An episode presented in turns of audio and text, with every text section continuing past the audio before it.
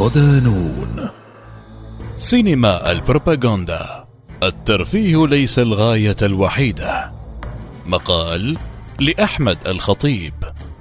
ضمن ملف سينما البروباغندا.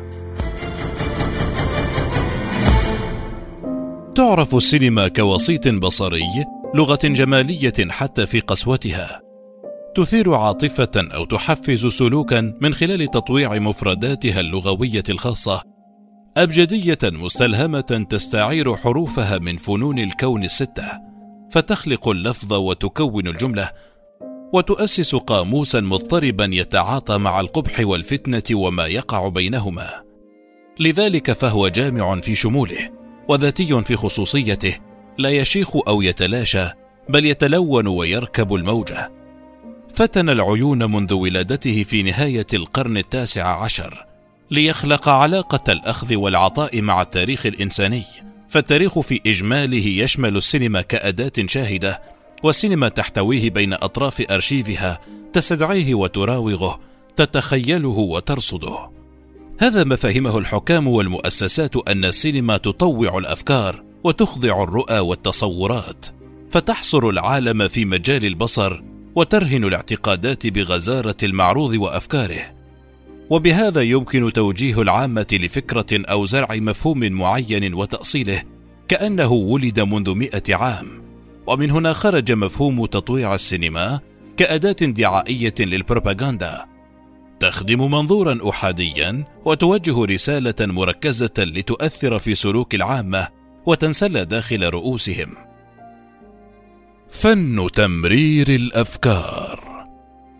لا يمكن التأثير على شخص ما بالبروباغندا إلا بوسيط ذا قيمة جمالية بحيث يفتن بالأداة اولا.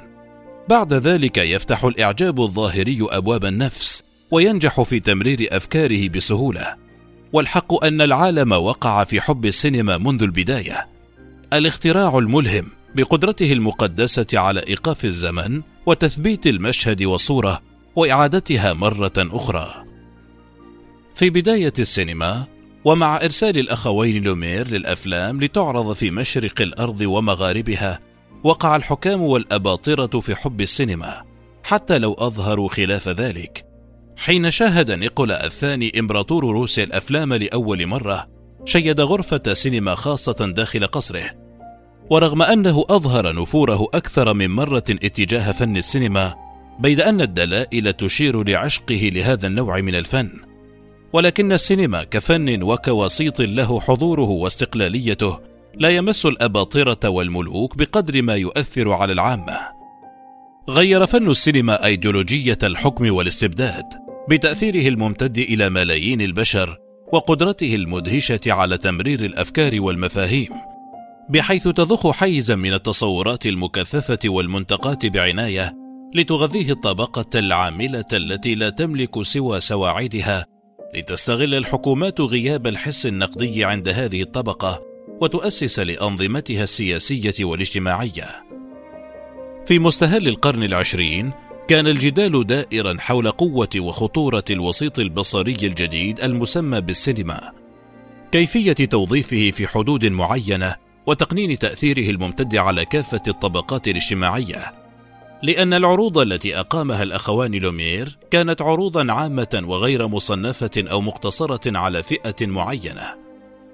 ما أحدث ارتباكا في الأوساط خصوصا مع ادعاء البعض أن السينما يمكنها إفساد المنظومة الأخلاقية والصورة العامة التقليدية للمجتمع.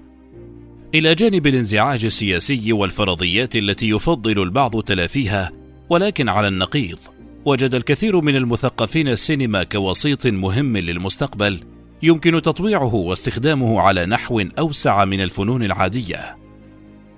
يشير الكاتب نيكولاس ريفز في كتابه قوة الدعاية السينمائية The Power of Film Propaganda إلى تأثير عروض الأخوين لوميير في روسيا ويدلل بأحد الاقتباسات على لسان الأديب الروسي المعروف ليونيد أندرييف بدأ تحمس وانخراط البعض في الوسيط الجديد. معجزة السينما. يستوعبها الجميع بالقدر نفسه. متوحش سانت بطرسبورغ ومتوحش كالكاتكا. إنها عبقرية الاتصال العالمي. تصل أقاصي الأرض بالحيز الروحي. وتجمع البشرية الهشة داخل تيار واحد. السينما العظيمة. إنها تتكيف مع كل شيء. تخضع كل شيء. تصل كل شيء. يعزز الاقتباس مدى تعاطي بعض المثقفين مع الوسيط الجديد. يلتمسون فيه وجها جديدا من الإبداع ما يرسخ لقوة الصنعة المستحدثة ويحرض على اكتشاف طرق جديدة لاستغلال الفن. وليس أندرييف وحده الذي ذهل بالسينما بل الكثير من الأدباء والفنانين الروس داهمتهم الدهشة السينمائية الأولى. التي ستكثف حضورها خلال السنوات اللاحقه حتى اشتعال الثورة البولشيفيه واستحواذها على السلطة.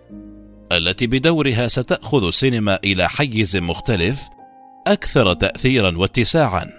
فزعماء البلاشيفة آمنوا بأهمية السينما منذ البداية كوسيط لتمرير أفكارهم ليحسموا جدلا أبقى السينما داخل إطار المربك والمحير آنذاك.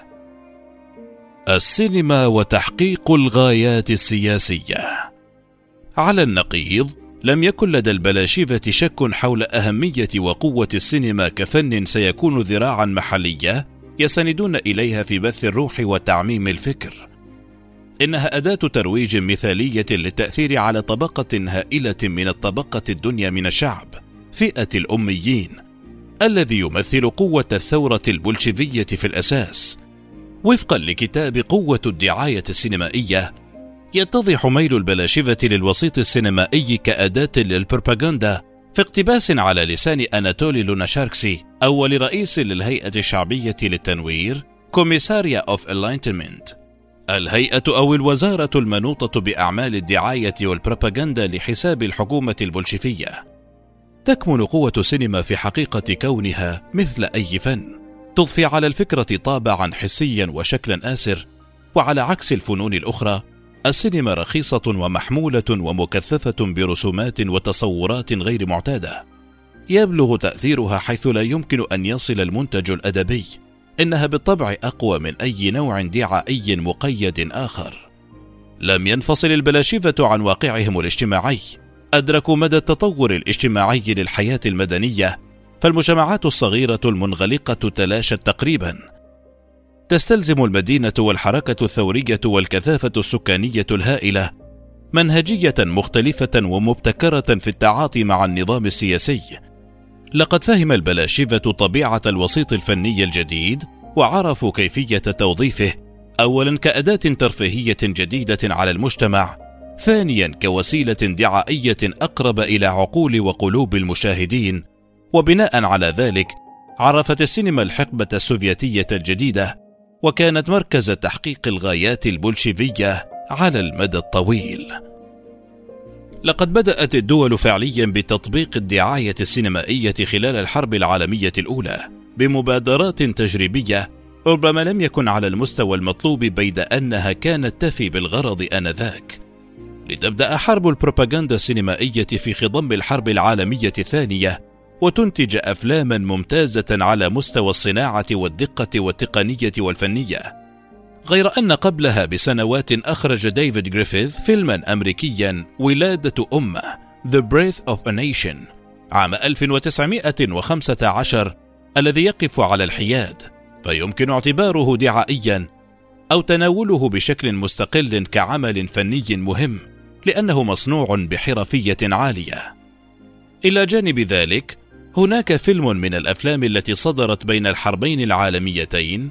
فيلم المدمرة بوتمكان Battleship Potemkin للأستاذ والسينمائي الروسي المشهور سيرجي آيزنشتاين عام 1925 والذي خلف وراءه الكثير من النظريات السينمائية المهمة التي خلقت مصطلحات ومفاهيم جديدة نستخدمها حتى الآن وصكت أشكالا سينمائية ورؤى فعلية لولاها لما تطورت السينما فيما بعد.